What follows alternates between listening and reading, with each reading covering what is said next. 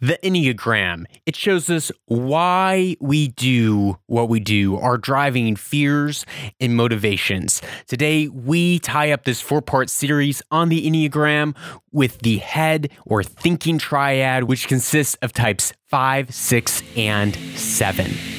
Welcome to Own the Future, a podcast made by and for changemakers, where we gain the courage to own our story, freedom to own our craft, and power. Yes, power to own our futures.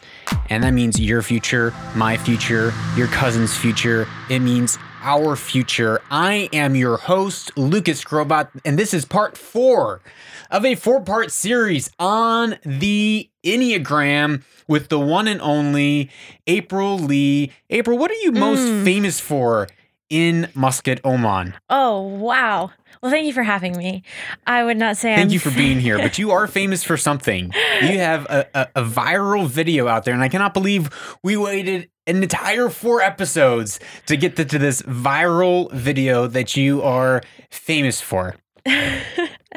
um, I could be known as the Helwa Oman girl. Oh, can you sing a part of it for us? No, I, Yes. I'd rather not. Come on. okay, here we go. Um, it's a. uh, Can I just say that it's about the beauty of Oman and Yes. In that I love Oman? Okay, Yes. I'm buying time actually. Um, Everyone already knows. Let's see, here we go. Um, حلوة عمان يا بلدي الغالية مجد هزارة وما بدي وافية تكملي. Emily. Beautiful Oman. Oh, come on. Anyways, Come. check out her video. It will be linked in the show notes. Feel free to pass it on. Maybe we can have another viral wave across the Khalij. Inshallah. Inshallah. Ya Rab. Well, that was a great segue. that was. We are talking about the Enneagram. Week one, we introduced what is the Enneagram, where did it come from, which is actually an, an ancient, ancient uh, way of viewing the self and ego and the disintegration thereof, how it stretches across all these religions. Then we talked about the the first two of the three triads, which was the the gut and instinct, the heart and feeling, and now we are on the third and final triad to talk about uh, numbers five, six, and seven That's right. in the head and the thinking. Mm, I'm excited. I'm excited. Um, have you learned anything over the last three or four episodes, even as you've been um, unpacking some of this with the audience and with me? What are some of the the things that may be being drudged up and in a new light? Hmm. Great question. I think, really, honestly, I I'm when I first started the Enneagram journey, my fascination was really geared towards the Type Five. Just didn't quite understand them very much. But in our our four part series, I I think my fascination's moving across numbers a little bit, and Where's it landing now? I I would love to know some more eights and threes. Mm, Yeah, and uh, just understand how they work and their motivations, and yeah, just even talking about it, realizing, oh, I I don't have many of those numbers in my life Mhm. personally. So yeah, I I don't have a lot of, I guess sixes, sevens, threes, and twos. in my life. I don't know. Maybe I, I actually come to find out I am a five. I don't have any friends. I don't have any numbers in my life. You're- Besides a you're- nine. you're all living. The nine is in my life. My babe, my wife. yeah, Uh, so this help me with something. sure. Does each number like do all fives look alike? Do all fours look alike? Mm, so glad you asked that question. The way I like to approach the Enneagram and what's helped me understand it a great deal in its vastness and its depth and all that it is in each number, um, what helps is seeing each type as more so in a in a spectrum, or uh, if I were to use colors like a hue. Mm, Um, and so if for me, a type four, if I looked like a red, a, just a solid blood red, and then I was sitting next to another four, um, still rooted in the same core motivations and fears, but looks so different than than Mm. me. So, um, and I would say that all across the board with each Enneagram type. Um, if you can view yourself as a as a hue or in, within a spectrum, I think it will help folks who are trying to discover their number not feel like if they're reading a description completely rule something out because it's like oh that's not me and just the reminder to focus in on core motivations and Hmm. core fears.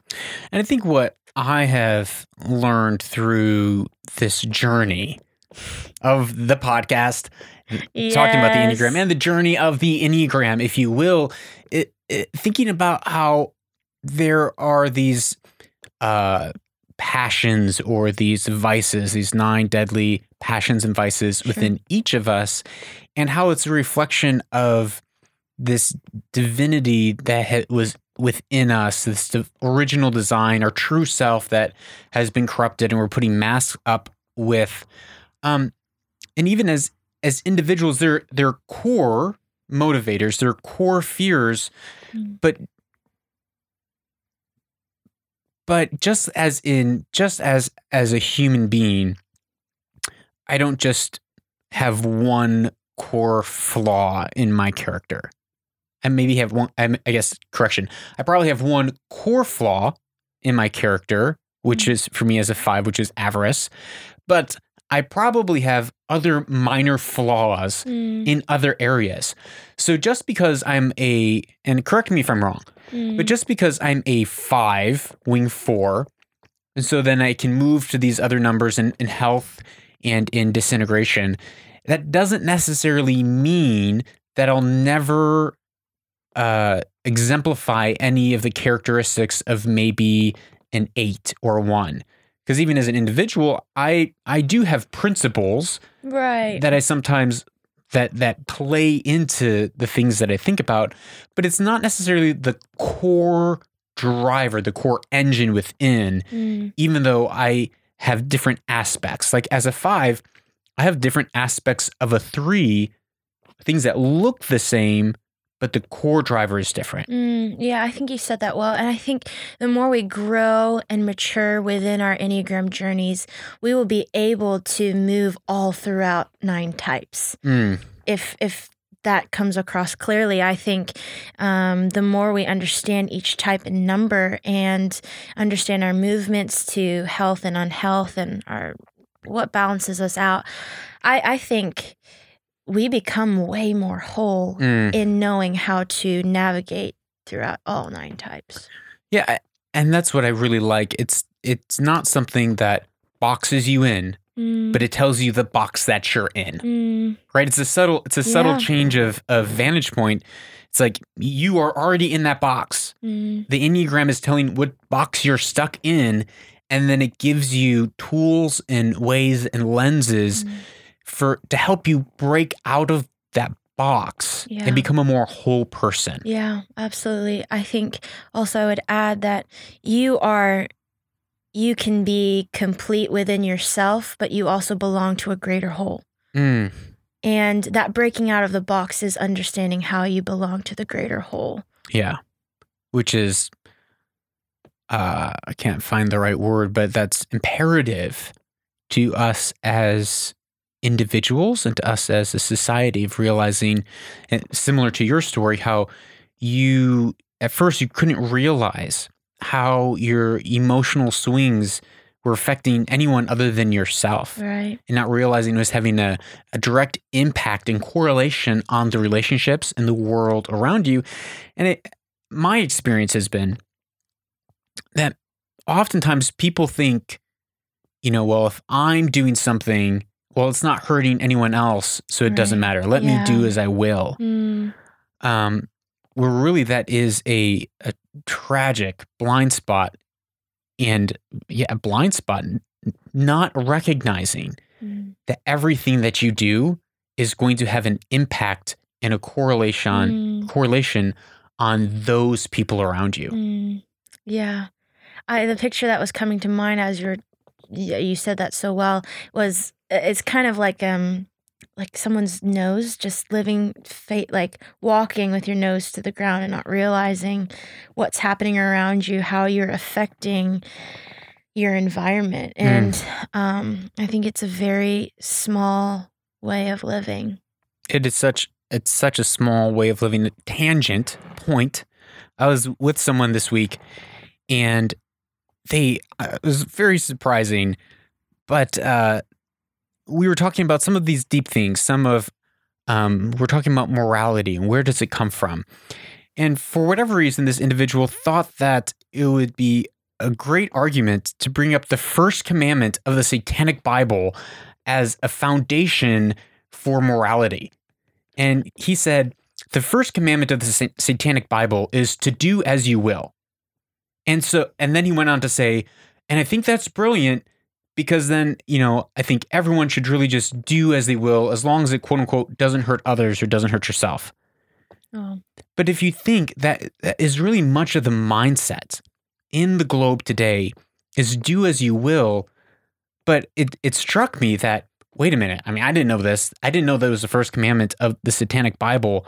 But if that is the the root of everything that, you know, darkness and evil embraces, which is do as you will, do what you want, Mm. it doesn't affect anyone else.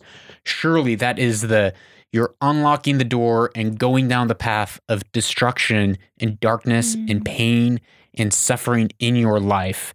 And that is a, a scary way to live. you know, if people live asleep to their own hurts and pains, you will only perpetuate it onto others Mm. and it will deeply affect those around you. And hopefully, through these episodes and the Enneagram, Yeah. people will learn to face or live awake and aware of some of those things Yeah. um, and live powerfully live powerfully and intentionally in in the opposite effect that what i do matters Mm. and affects It does people matter. and i could use it f- towards compassion and change and transformation and Yes. healing Yes. Or you can weaponize it and use it for self seeking, Yeah. selfish ne- gain, and it, it ends up causing dis- a wake of destruction in your life. Right. Both both on people and on yourself, because people will not like you. You will lose relationship. You'll Mm. end up 85 on your deathbed, embittered with no family around you. Mm. And that is a sad existence because it's not just at 85, it's the decades leading up to that of hurt and pain and suffering. But the Enneagram is a tool Mm. for you to recognize those blind spots within ourselves and work on them so that we can relate to other people in a healthier way and actually be a blessing in other people's lives. you got it So if you have if this is the first episode that you've been listening to this four-part series, I highly encourage you go back, listen to the other 3 Mm. episodes. You will learn so much. And if you have been listening already, guys, take a hold of this, go deeper in this, apply it to your life because it will open up so many doors for you. yeah So let's jump into it, April. What are we talking about today? What is the triad that we are on? The triad we are on is the um, the thinking triad, the head triad, and those numbers that are within this group uh, are the type five, uh, which is called the investigator. Type six as the loyalist, and type seven as the enthusiast. And they all deal with this feeling of fear. Mm, And of course, as we've kind of traced through all the other triads that do, each number deals with their fear a bit differently. And so let's start with number five, the investigator. So, again, for each one of these numbers, we find that there is a holy idea or holy thought. And with that, there is a vice, a passion, or sin.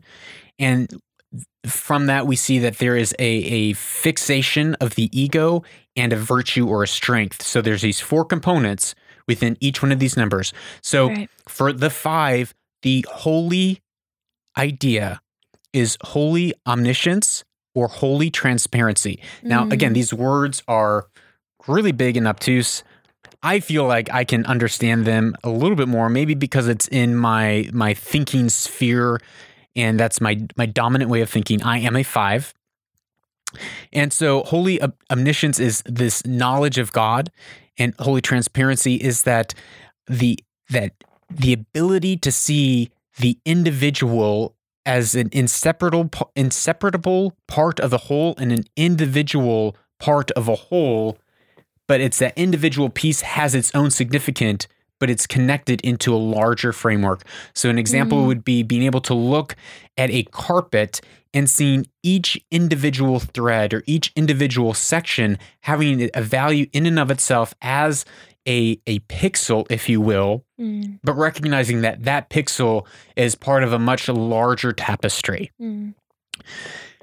This is the the holy idea of the five, and it falls out into avarice. April, what is avarice? Yes, avarice is a, a little bit of a strange word, but um, it's this it's this greed for not money, but privacy and independence, um, time and energy, and um, the the fives they they believe they don't have enough of the inner resources to meet the needs of Mm. life, particularly relationships. Um, type fives find um, it's the most costly for them um, to have relationships, uh, Mm. to open up to that. And um, so, again, they're in the fear triad. And so, the ways that they cope with that fear is they gather, gather knowledge and information to help them feel safe. So avarice is greed for to in layman's terms. I mean, when I heard the word avarice, I was like, avarice, what's that? Uh, so I had to look it up. Yeah. So if you don't know what it is, it's okay. it's greed, but it's like you said, it's not necessarily greed of money, but it's greed of resources. And with that, it's greed of knowledge. yeah. It's this collecting and this hoarding of knowledge, believing that this knowledge will make us more powerful or and or safe. Mm. So the, the fixation of the five is stinginess, which I thought was I would find that interesting, but it makes sense if we're hoarding time and energy, it would make sense that we are then being stingy with the time and energy that we give because we're trying to maintain our resources to devote to an accumulation of and a preservation of knowledge. Hmm and then it the the virtue or the strength of the five is non-attachment. April what is non-attachment? Non-attachment is um, they the fives have the ability to feel or experience an an emotion and let it go. Mm, So that that non-attachment of being um, ruled by their emotions. mm. so so the the strength of a five is this ability to take hold of an emotion Yeah, feel it but not let it overrule them, Overwhelm- overwhelm, overwhelm. them. Yeah, and then let it go almost as taking a, a piece of data and being able to look at that piece of data objectively and then letting it go without having an emotional attachment to that data point. I just love that you you turned emotion into data. Uh, Well, everything is data. As a five would As say. a five, even instincts, right? Instinct, that's just a data point. oh, so great. Yeah. So about fives, they with that um, the stingy, stinginess or the hoarding, Mm. they, they'll they'll hold back just enough um, information from you uh, so that they can take care of themselves. Really. right. hmm So then what is their their fear and their motivational drive? Yeah, they're kind of it's kind of the same um, in that they're they fear of incompetence. Mm, um, and and being helpless helpless um, but their their motivation is to be competent and capable mm. So a little bit of a It's a little two sides of one coin But that's kind of like most of them. yeah It's their there's the, the, that fear is their motivation, but it's this negative expression of it because it's coming out of a place of wounding and brokenness. oh that's interesting It's deep. Hey. The Enneagram is deep. That's that's why I love looking at these four things to start with because you're realizing it's out of that wounding. It drives the fear, and that fear is a motivating force to try to arrive us back to our our true self or that holy idea that we were naturally placed into this world with that we're trying to regain and understanding who are we underneath all the masks. Yeah. I just a thought on fear. Um, 'cause I, I kind of grew up in this just cut out your fear or ignore it. But I think with the Enneagram, if you allow it, it's trying to tell you something. It is. It's trying to it's to show you. Um, I think it, it's it's very revealing. So, and there's a part of I think there's some of that acceptance of. I'm afraid, but what is it? How is it leading me and driving Mm. me, and to not, yeah, be so harsh in in running away from it or fleeing, but s- taking a seat for a second and Yeah. seeing what what is my fear telling me. Yeah, and I think there's a I'm going to butcher the quote, but some quote along the lines of it's like the dogs of doom guard the doors of destiny. And then it's the places that we experience the most fear. It's actually if we can pass through that fear, Mm. we can find our our destiny, what we are created for in this world. Mm, And that fear is a signifier that we have to actually face. very cool. and even on a on a and we've talked about this before on the podcast that it is through we find meaning and purpose through going to the interior of ourselves finding that darkness the malevolence within us overcoming it and then looking into the world Mm, and saying what is the darkness in the world that i'm willfully choosing to take on and overcome? The darkest thing that i am most fearful of mm, that I can willfully take on my shoulders and and try to overcome mm, to to make the world a better place. That is the place where we find purpose and meaning. mm. Back to the five. Yes. Uh, what were the childhood uh, wounds or beliefs that came in as a five, and what are some of the things that a five needs or longs to hear? Yeah, um, I think in their childhood, there might have been, and I w- would love to hear if this actually resonates with you. Um, but there were a loss of boundaries, Hmm. and and I can see so with fives having such a conserved amount of energy, and they they would prefer to live into a private existence um, be independent within themselves because then they don't have to um, spend of so much of themselves with that loss of boundaries that they might have grown up in and so um, So, April, what does a five want to hear? i think the five wants to hear that it's okay to um, be in the world find comfort in the Mm. world For who they are. for who they are and all of their needs all of what makes up them them and they don't need this this pool of of knowledge to to be self-sufficient within themselves. Yeah. That they're okay in for the amount that they have they're okay in the world. Yeah. i think that's right. Uh i i think being a 5-4 probably a lot of my i don't fully resonate with that.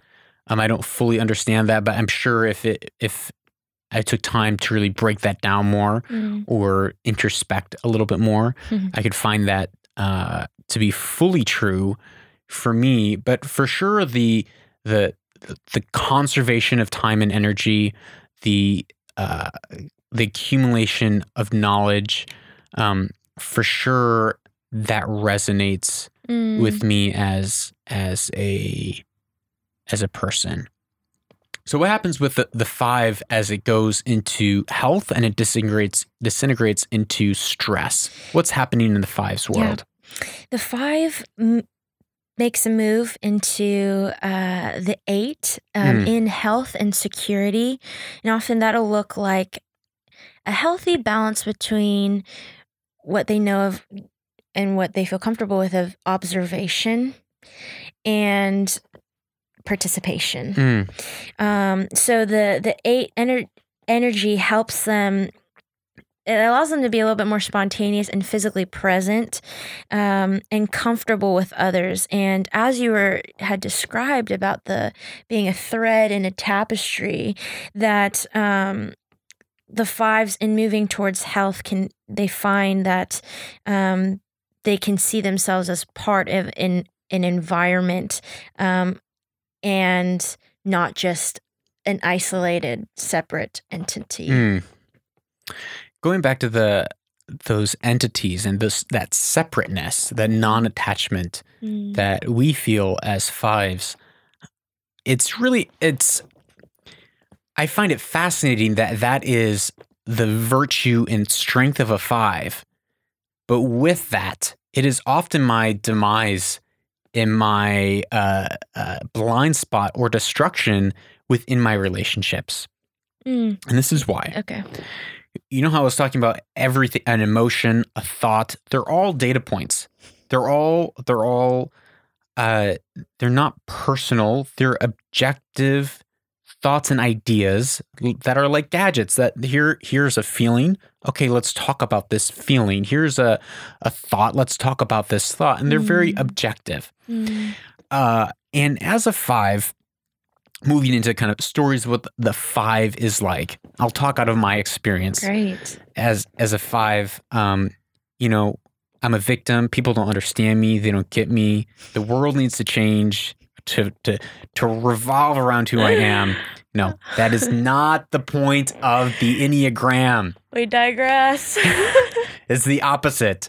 So so I have found oftentimes my blind spot that I I can't really say that I understand, but I, I definitely I've heard it so many times that I know it to be true, which is that I make people around me feel small. And Mm. and make people around me feel shut down or make them feel stupid or like they uh they're less than um and i and i've been thinking about this uh Mm. recently for the last couple of weeks and then um on on a more of a macro over the last few years um even as i'm growing as a person and at first i was really confused I was like, wait, Mm. wh- like, I don't get what these people are saying. Like, what do you mean I made you feel small and stupid? I was stating a fact. Mm. Like, case in point, someone's sharing an idea or sharing a thought or sharing a feeling. I come from a world of data points that are all chaotically spread out through the stratosphere. And I take the data points that they're saying and I throw them up into the stratosphere. And from that chaos, I create frameworks and connections and I synthesize those points and ideas. And from that synthesization, I'm able to say, "Mm, no, what you are saying is actually incorrect. And it's actually a skewed view of the vast set of data points. I understand that you have this data point, but you've misappropriated or you've placed that piece of data or feeling in an inappropriate spot because you're not taking into account all of these other data points. You're out of line. You're not wrong as a person. You're not bad as a person. You're not stupid as a person. You've just not seen the full picture of that emotion or data point or thought or ideology. There's a spectrum and a place for everything. But the Mm. way that this thing gets translated for what I've realized that the way, and I could be wrong, but the way that I am being perceived by the world around me is that I am just one big hole, if you know what I mean. like, that's, I think, I really do think that's the, the way the world sees me. Mm. And in my defense, well, that's not what I'm I'm trying to be or attempting to be Mm. But it is just it is my ability to to sift through all that information and then say well actually that's not quite true i this is really the fuller picture, not realizing that other people aren't dealing with their thoughts and feelings as objective data points, but it's actually integrated to who they are as an individual. Mm. Wow. And so by disagreeing with them so quickly, Mm. they feel like it's a personal affront. Mm. Wow. Have you experienced that with me or with fives? um I think w- I think with fives in general I feel uh incompetent because they just they they're they're brilliant their minds are brilliant and Thank they, you. And moving on to the type six. We're done talking. No, um, no, th- truly though, they they have this ability to, um, yeah, acquire so much knowledge and information on things that I would love to learn in, and so, um,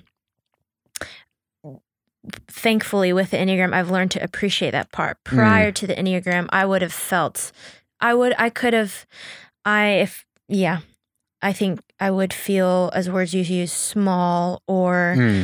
um, again, I'm an Enneagram four, so not good enough or something's missing. I Mm. now, so again, I don't know who you were in conversation with about Relatives. that. I mean, you know, my wife and I, I've had to learn in my relationship with my wife, Mm. okay, I can't just say something because for her, it feels like I'm shutting her down. right? And I've heard multiple people use that language. Well, don't just shut me down. I'm like, I wasn't shutting anyone down. I thought we were having a conversation. Mm, But realizing that they are coming from a very different viewpoint mm, and it is, uh, I don't know if the word's rude or inconsiderate. It is not, not loving and mature mm, for me as a five to operate out of my strength because I have to take in consideration me operating out of my strength is not going to be understood or make them feel loved, even if what I'm saying is true. I have to learn how to how to come into health and deliver it in a way that is not uh, coming over the top of them. mm. Yeah, I'm. I'm just curious to know what does that. How do you process that when you hear, you know, some of that narrative that has been told to you of, you know, I feel small or you make me feel stupid or you know, the, what what does that what does that do in you?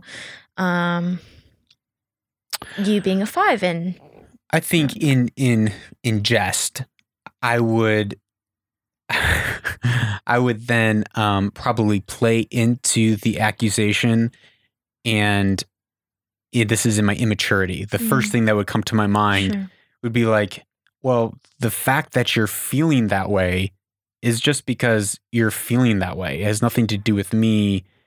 Mm, It's it, it's I get confused that they're not able to have a, a an objective conversation on a matter without taking personal offense yeah.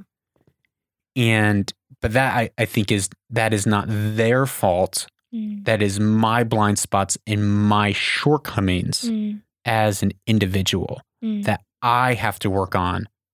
And it's I can't just excuse I can't just say, well, this is just how I am. They need to grow up mm, because that's not loving or kind, and that will harm me in the long run. To know. Does it answer your question? Yeah, yeah, absolutely.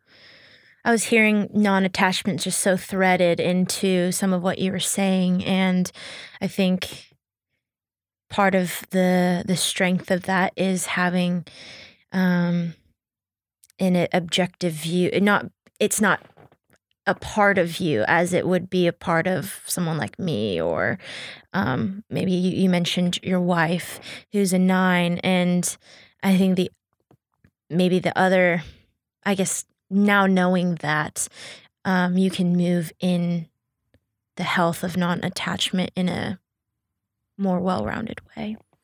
Yeah, I think I have to.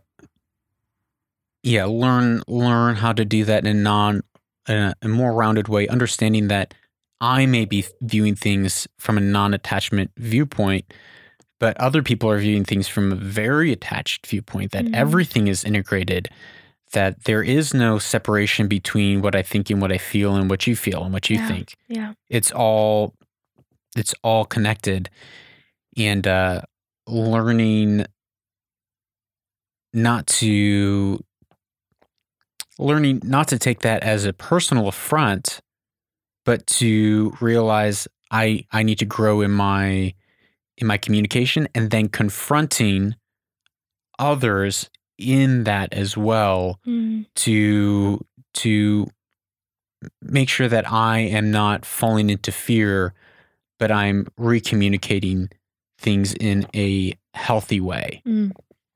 It's challenging. What do what do we need? What do the five need to hear, or what would you tell other people that you need to give a five to help that five um, move out of a place of lack of time or energy?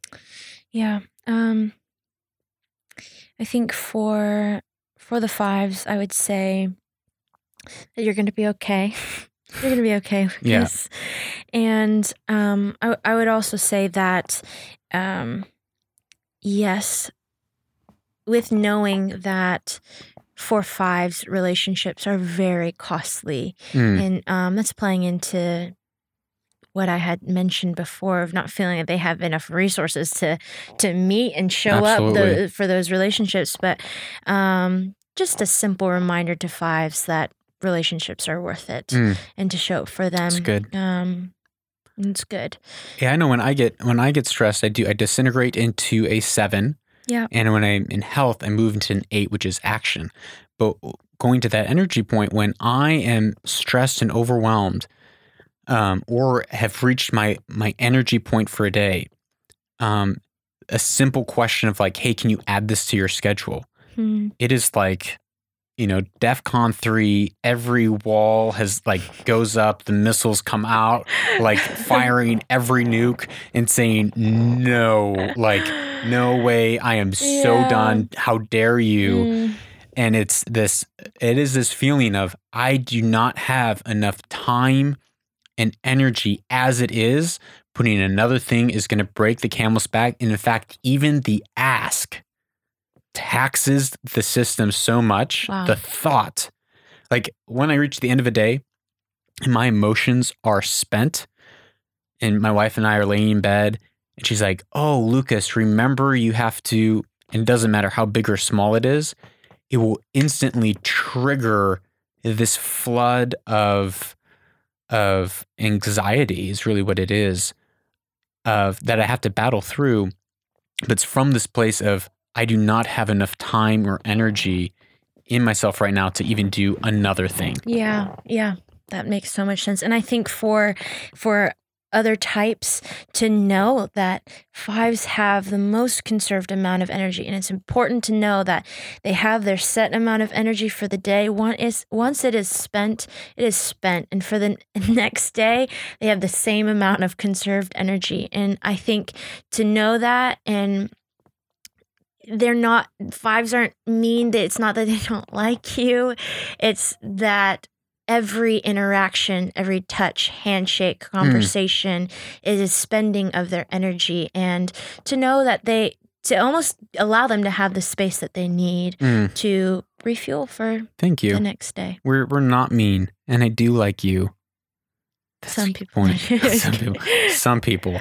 That's awesome. Going on to the six. What is the six? the six is the loyalist So the loyalists, their divine idea is divine faith, and Mm, divine faith is this this idea of uh, putting trust in this sovereignty that there is something out there that is that is taking care of you that is bigger than yourself and that disintegrates into the the the passion or the vice of fear. And what's what i really like about the just juxtaposition of faith and fear that both faith and fear is putting your trust into something but you're putting it into either the positive or the negative. Mm. And so when you put your trust into the negative of saying that I am alone and I have to I have to conquer myself. My faith is in my own power and ability rather than this holy faith in a sovereign entity outside of you. That is where the corruption of holy faith comes in, which leads to cowardice and as they which is the the fixation and from there they their true virtue which they move into is courage and that it's the courage to overcome their fear which leads back to an integrated true self of holy faith so april what is the fear of the six and the motivational core drive or desire of the six. Yes. So the passion or the sin um, is fear, but that fear is actually anxiety. Mm. And sixes tend to get worked up about things that haven't happened. They they work up scenarios in their minds of worst case scenario, scenarios. Yeah. And so which leads me to their motivation and their desire is to feel safe and secure. Mm. Um yeah. So when they disintegrate, what do they go to? And when they go into health, what do they go to? Yeah, in unhealth, they go to the negative side of three. Um, what that could tend to look like is they become workaholics or pursue material success, um, or they hoard more resources to feel more secure, Mm. um, which is interesting. And they can often, in this negative side of pulling from the three, um, can project an image of uh, more competency than they really have Mm. um, or really own, but that's not to, again, that's not to like feel more competent than you. It's actually to just fend off their anxiety. Huh. It's to, again, back to that motivation of feeling safe and secure. And so in, in health, they integrate to the high side or the healthy, healthy side of a nine. And they don't, they get less worked up about worst case scenarios. It can tend to let go to that illusion of potential threats, that constant Mm. you know anxious role of of threats and um, they become more lighthearted and empathetic and um, they they trust their gut um, more than their than their authority. Um, authority is pretty big for sixes um, and they will look to their authority figures for almost like reassurance um, that they're making the right decisions or etc. And so they in moving towards more faith and courage, they trust their gut and themselves a lot more. So what are some of the characteristics when you say when you look at a six, you're like, ah, that person's there is a six. What are some of the things that they do that are really admirable, where they shine, where Yeah. their their strengths lie as a six? Yeah. Um, the sixes are pretty special on the Enneagram in that they have the only number that has kind of two versions uh, of a six, and it works again like a spectrum. And uh, so there are uh, phobic sixes and counterphobic sixes. Mm. And that again, that works. You can some there are some sixes that are kind of dead in the middle. Others that say I'm definitely counterphobic. Others would say phobic. There's some distinguishing things about them and great, awesome parts of sixes. Um, uh, the phobic six, what they tend to do with their fear, they they kind of succumb to the illusion um, and that anxiety around worst case scenarios. Whereas phobic, uh, counterphobic sixes, sorry, they they will work to overcome Mm. uh, that the they won't succumb to that worst case scenario, but they'll overcome it by showing up, living from their gut, and Mm. you know, um, and the great thing about phobic sixes, um, or you know, sixes in general, they're called the loyalists. So they're they're loyal to the death, the very end, and so they're they're the they're the kind of the glue that keeps communities and groups together. and they remain loyal. Um, phobic sixes will serve. They they they rally around a vision or a leader and they'll serve it Mm. to the very end. And that i think that is an incredible quality of a phobic six.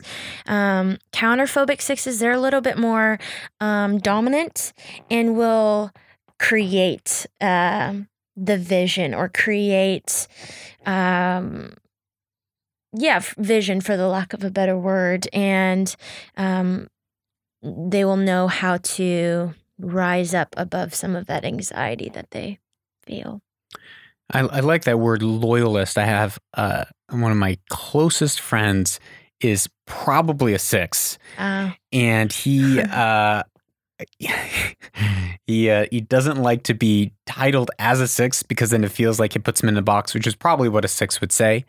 Um, um, but the word loyalist mm, in that he is so loyal to his friends. He's loyal to a vision. He's always looking into the future, saying, "Okay, what are some of the the tactics or the the um, things that might come against this safety or security, and how can I set up defenses now so that in the future this mm, these relationships, this vision, this thing that I'm working for, working towards with my friends, it it's all going to stay safe. It's all going to remain intact. And uh, when I think of a six, I I can see how it's this really faithful kind of metronomic um, focus and care on those those things. mm, yeah i yeah i i would i love that. I love that about sixes that the i've seen um sixes stay to the end when even everything's burned to the ground but they're so great. They're they're the question askers Mm, in, in groups and they're doing that because they're planning for worst case scenarios but they're asking questions that none of us are going to ask or we're not thinking about But it almost is like it feels like they're they're stirring up trouble or they're being confrontational or they're questioning things in the system. Doesn't it?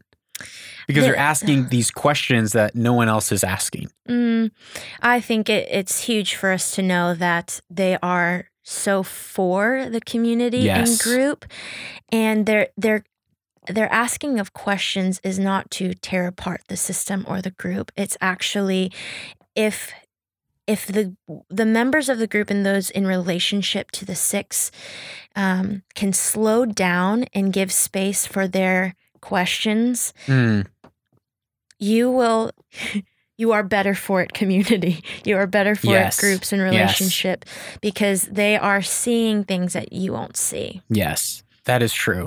The the the person I'm thinking of, they uh they're always looking five years into the future, asking questions no one else is asking, thinking of thinking through scenarios Mm, that people aren't thinking through um, but doing it in a way it's it's not because they're fighting against the system but they're saying i see these problems on the horizon yeah. and if we don't address them now we will be sunk by them. If we Yeah. don't fix these areas and put structures and systems in place now it is going to destroy us 5 10 15 years 3 years down the line. And for i know for many people around um, they can they can struggle with that questioning because it's forward thinking but it's also trying to change the current Mm, structure to bring uh, greater preservation in life. You said that so well and i the sixes are actually um, present minded and will do what's in front of them. Their thinking uh, is actually like um, non what's the word? Um, productive thinking because it's on scenarios that have never happened yet. Yep. um, but when given a task they can often uh, procrastinate because they they're thinking about it but they think that thinking about it is actually doing it uh-huh. So they stay in the so- thinking and they have a hard time to move up to the the instinct triad, which is action. to to doing and um I I just thought that's so funny. So, but when given a task, they're they're quite present minded. So now you have a story about a a six. yes. What Um, this? We before you told a story about a one and how a one has a constant critic in your head, mm, and you can know that you're one if you have the critic who's always from sun up to sundown giving the narrative of you know what you should have, could have, would have done. mm. What does the six have? Uh, I have a I live closely with a, a six, and um, she's a great friend. And recently, I just thought she painted such a great picture of some of that anxiety that is so present in her thoughts and in her life. And she had said um, that she had she said it's a it's like a committee in my mind all of this discussion around what could potentially happen what do we need to consider um, worst case scenarios and it's just this she's at this round table with a committee of discussing Hmm. all these things um, it, it can be in a moment um, and i was i just i kind of had my jaw to the floor because i just thought it was such a great scope into her mind of what's happening.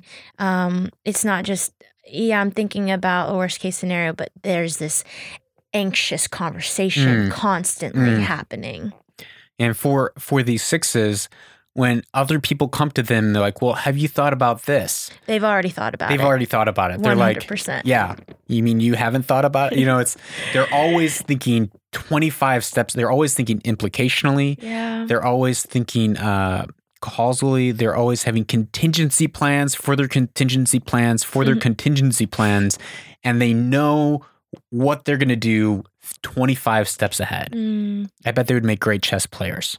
I don't know that for a fact, who knows? but I bet. So what does a 6 need to hear? What did we hit their their childhood their childhood what was the six's childhood wounding or or belief and what do they they need Yeah. to hear as a child? They um trust is pretty huge for six and um and I think they struggle to believe that they can trust themselves and that it's okay. Um and they have a need to feel safe and have faith and trust in themselves. Mm. And so what happened in their childhood? Their the what was kind of that lie that crept in? That it's it's not okay to trust. It's not okay to trust. Yeah. And so they need to hear that it's okay to trust. Yeah, and and mainly themselves. Mm. Um, you know, they do from sixes that I've heard of. They could be common to um, have a hard time trusting other people. Once they do, they're loyal to the end. Mm.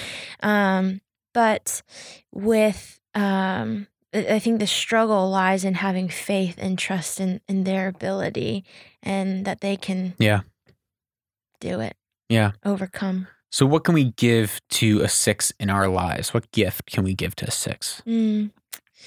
Um, I, I I I love to use the word time and space, and I've repeated that multiple times. But um, other numbers make space, allow them to answer. I mean, ask Mm. their questions because it's not only it, it- it's benefiting your group as a whole, Yeah. um, and guaranteed they're thinking about things that you haven't thought about. Mm. Um, so offer your trust to them that they've thought through some things that you haven't thought through. Mm. And um, yeah, and I think they're great leaders as well. So being willing to follow them into that space as well.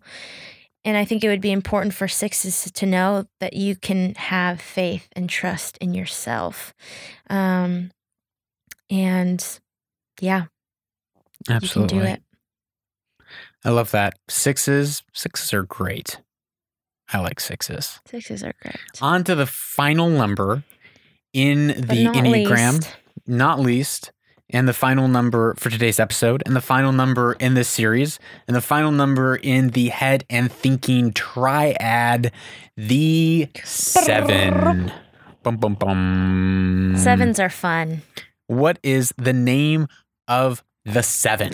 Seven is called the enthusiast. The enthusiast. Now, the divine and holy idea of the enthusiast is holy wisdom and holy plan. Now, when I first heard that, I was like, I don't know what that means. But after digging and researching as five, that's what we do. It is really that there that everything happens by design. That there is a plan that is unfolding in your life and in the world around you that it is it's not by accident, but there's actually a plan that is in place and there's wisdom that is in place. Mm. What what happens when that becomes corrupted?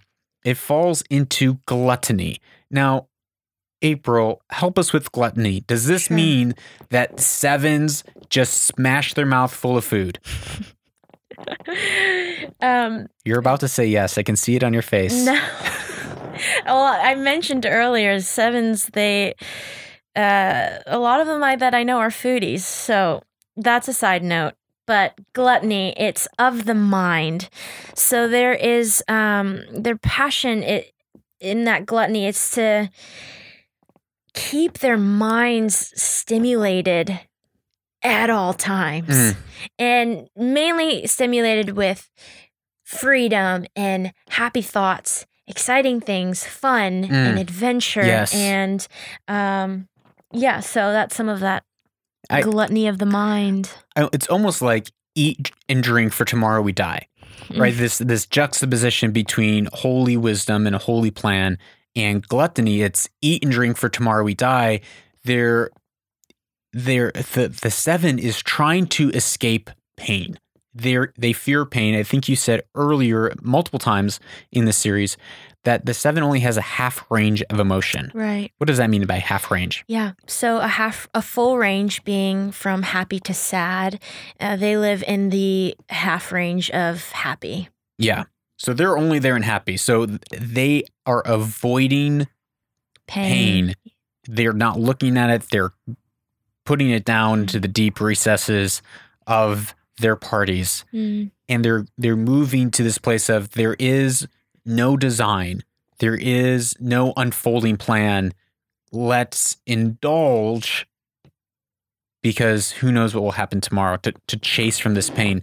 And another so their their egotistical fixation is actually planning, which really makes sense if their divine their their their holy idea is wisdom or planning as well mm, the holy plan that they would move into place of planning to compensate for this sense of of maybe it's purposelessness or lack of fulfillment in life that they need to create a a sort of structure and safety within their life through planning through controlling events so that fear or pain doesn't happen mm, and then their virtue, their strength is actually sobriety. It's being of Mm. sound mind, of sound emotions, of sound thought, being that solid rock of sobriety, which you can see how clearly it juxtaposes with with gluttony and how it's through that sobriety uh, it it brings the stability to the seven. So what is the the April? What is the fear and the motivation, the core drive of the seven? mm. Uh, the the main core fear is pain Mm. and their motivation is to be fulfilled and satisfied. Mm. What does that look like? Can you unfold that a little bit more? Sure. Um, you know, often uh, common stories within sevens is uh, that usually there was like one thing. I feel like this is for all numbers, but there was one thing that like a hard memory in their childhood within their family, something of pain, and um, that that they. r reframe. So sevens will reframe pain and kind of turn it into maybe um out of that hard emotion into Yeah. Well, how can I stimulate my mind and and be happy and Yes. feel free and not engage with the pain. Um, in that in that pulls into their core motivation of needing to be satisfied and um, stay stimulated, feel to feel free and uh, just kind of not not the not care no care in the world, but let nothing put a damper on Mm. this feeling of freedom and satisfaction and Yes. happiness and yeah. Yes, I we were talking with you, me, and my wife. We were talking last night about some of the sevens that we know, and uh, one of those sevens that my wife was sharing about it is she's she's a foodie. she and but she's always reframing any sort of pain to like well let's see the positive side and let's oh let's be ha-, like this joyful kind of exuberant always finding the bright side there's never a rainy day Mhm. it's all you know roses and sunshine and you can really see the uh the exuberant kind of blooming of of her worldview of how she Mm. operates yeah. within the world Wow. uh, and then we're talking about another uh, going into a, a story we we're talking about another person that they also are a seven i mean the life of the party Wow. What's like it's it's so great because the sevens are able to to gather people, to rally people, to They're mean so fun. I, I don't understand sevens. They are so unlike me. Yep. There's I mean I'm like gather and have fun. Why? What's the purpose in that? Um but I recognize that uh even though I probably choose not to attend Seven's events because That's of my awesome. lack of energy and how relationships take time, I recognize how I need to. I should do that more, and thank God my wife, uh, my wife pushes and encourages me to to operate in a, in a more holistic level. Mm. But that seven really is the life of the party, but it can also be used to bury and hide the pain that they're feeling Mm. and uh, I I know a story of a seven that he was the the life of the party, always gathering, always gathering, and then uh, but when he would go behind his door and close his door, he was depressed. He was dealing with deep sadness, deep loss, and uh, finally, just kind of all came to head. It wasn't nothing. Nothing bad happened, um, but he came to this point of realization of saying like I know that on the outside it really seems that I'm happy, but you know, there's actually a lot of deep pain and sadness Mm. and loss that I'm processing through right now in my life. I need Mm. help. Mm. And uh that was um really hard for him Yeah. to come to that place. Mm. Um but that really has given me a picture of of a seven. Mm.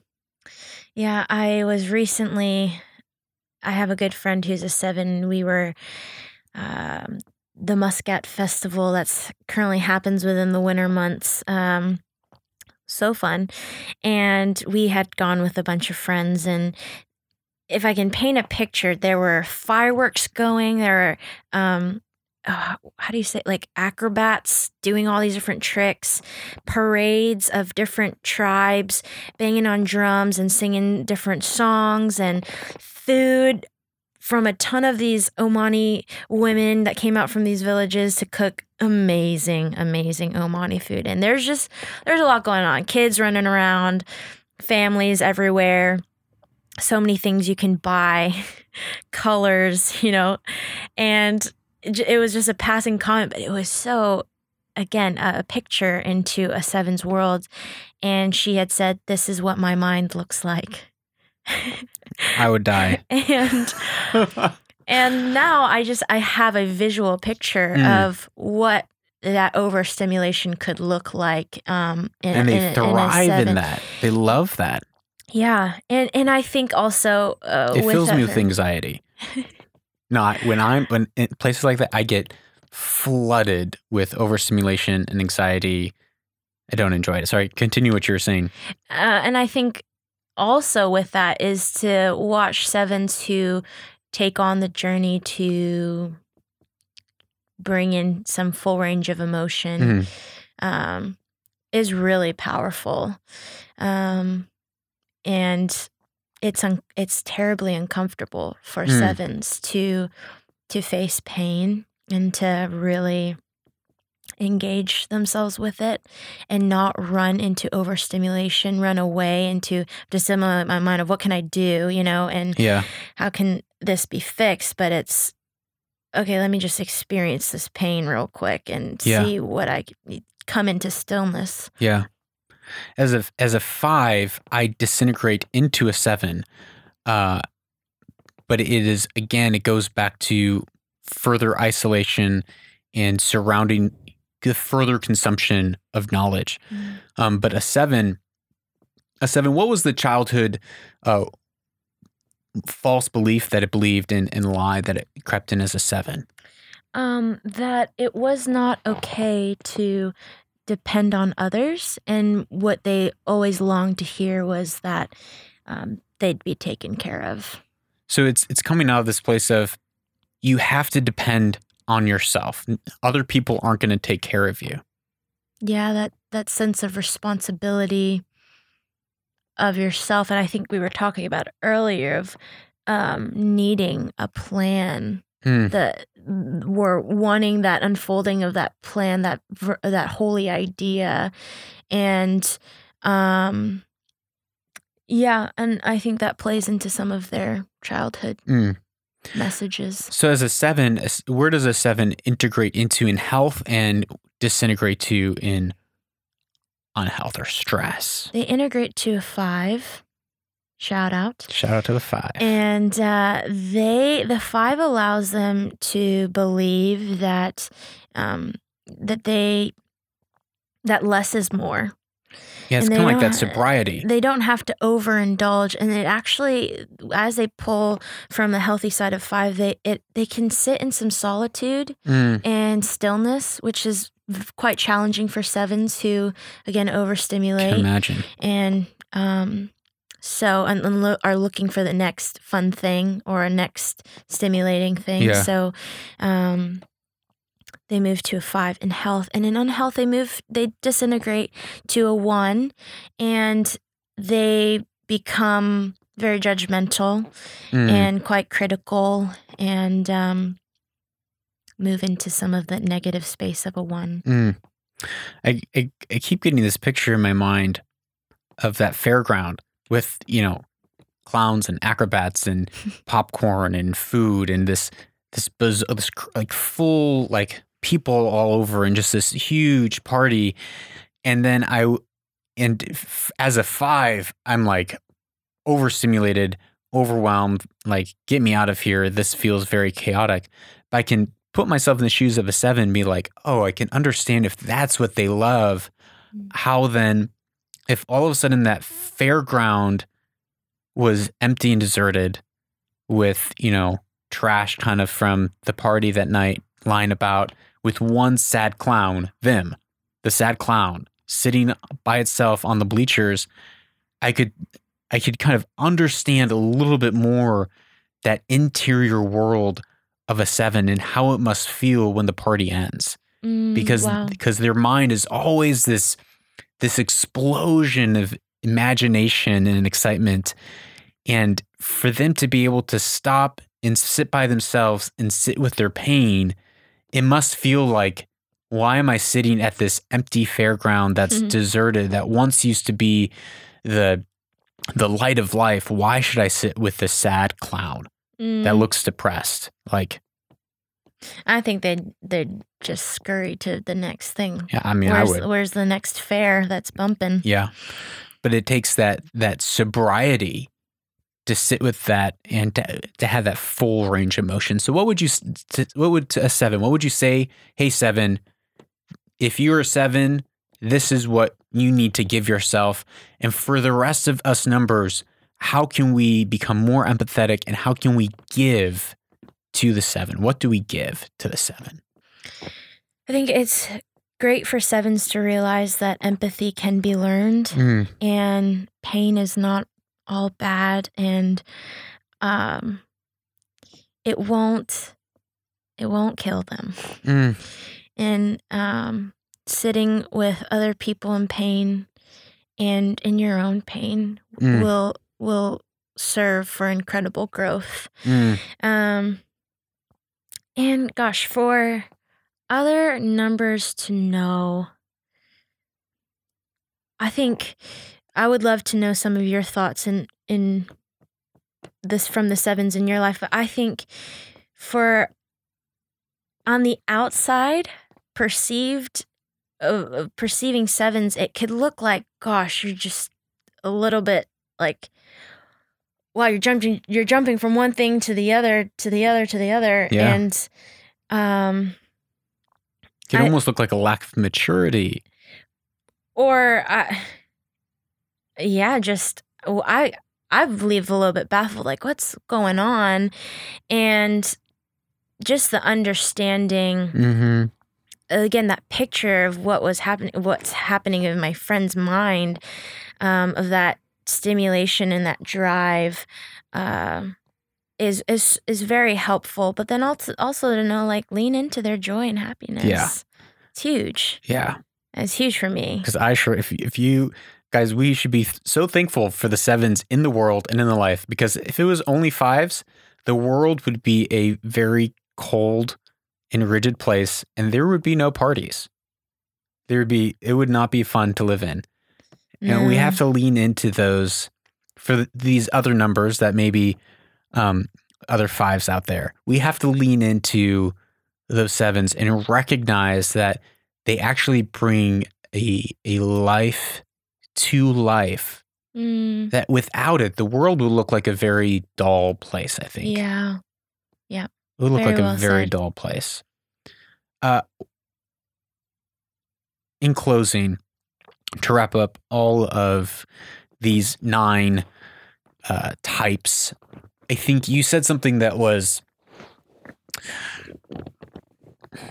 really pointed and and I think accurate of for the seven, which is you face your pain, like Mm. chase your pain. That thing that you fear the most, it's not going to kill you. Mm, And it is as if the way forward for each one of these numbers is actually to face our fear and to address those fears in our life. mm, And it's through the addressing of the fear that we become a more whole, well rounded person and we move into health mm, by addressing the thing that we fear rather than trying to mask over our fear. mm, Because all of us are trying to mask over our fear with, Right. with different things. Right. But it's through the saying no i'm going to i'm going to stop masking over fear and i'm going to address it. Mm, i'm going to embrace it. I'm going to let that touch me and affect and change who i am that i might integrate into a full and whole person. Mm, just as we were th- i think we were talking about the the eight fearing uh the eight fearing betrayal. betrayal. And you made mentioned a couple times that it's actually it's not going to happen as much as you think. Mm, you don't need to be afraid of betrayal. But it's through the the very embracing of it and realizing okay actually i don't need to be afraid of this that we're able to integrate into a healthy person that serves people without fear. Mm. or the the nine. What's the fear of the nine? Conflict. Conflict so it's actually fragmentation fragmentation. So it's it's through my wife embracing conflict and speaking up and taking a stand for herself that she was actually able to integrate into health. right So all these numbers for for me as a 5, for you as a 4, it's us embracing the fear as a 4, the fear of aban- abandonment mm, of saying I it's okay to be abandoned. Yeah. And embracing that that that actually enables you to become the person that you want to be. mm. What are your final thoughts from this series? I think you said that so well, and I would just top it off by saying, or add to by saying, there's risk. Mm, Every number will face some sort of risk, and the risk is worth it. yes. And everyone is absolutely brave enough to go on the journey of self-discovery and you will return if if you choose intentionally you can return to your true self. Yes. Yes. April, thank you so much. This was so fun. You have Thank you. you have devoted an incredible amount of time Mm. and energy to be with us for this month and Mm. to walk with us on uh, this journey. I hope that a lot of people reach out to you and exhaust your energy.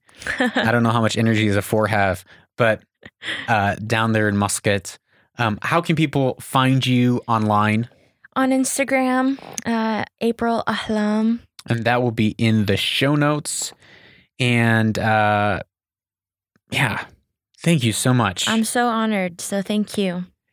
So, guys, remember, guys and girls, remember if you own your story, if you own your fear, if you own your number, if you own your vice, if you own who you were created to be, your holy idea, your the the, the divinity that you were created to express in this earth, and you fight against the darkness within, Mm, you really can own the story, your story. You really can own it, and you really can shape the future. preach that. You can own it. So, thank you for listening. I am Lucas Skrobot, your host, and we have been with April Lee, and that is all for this series on the Enneagram.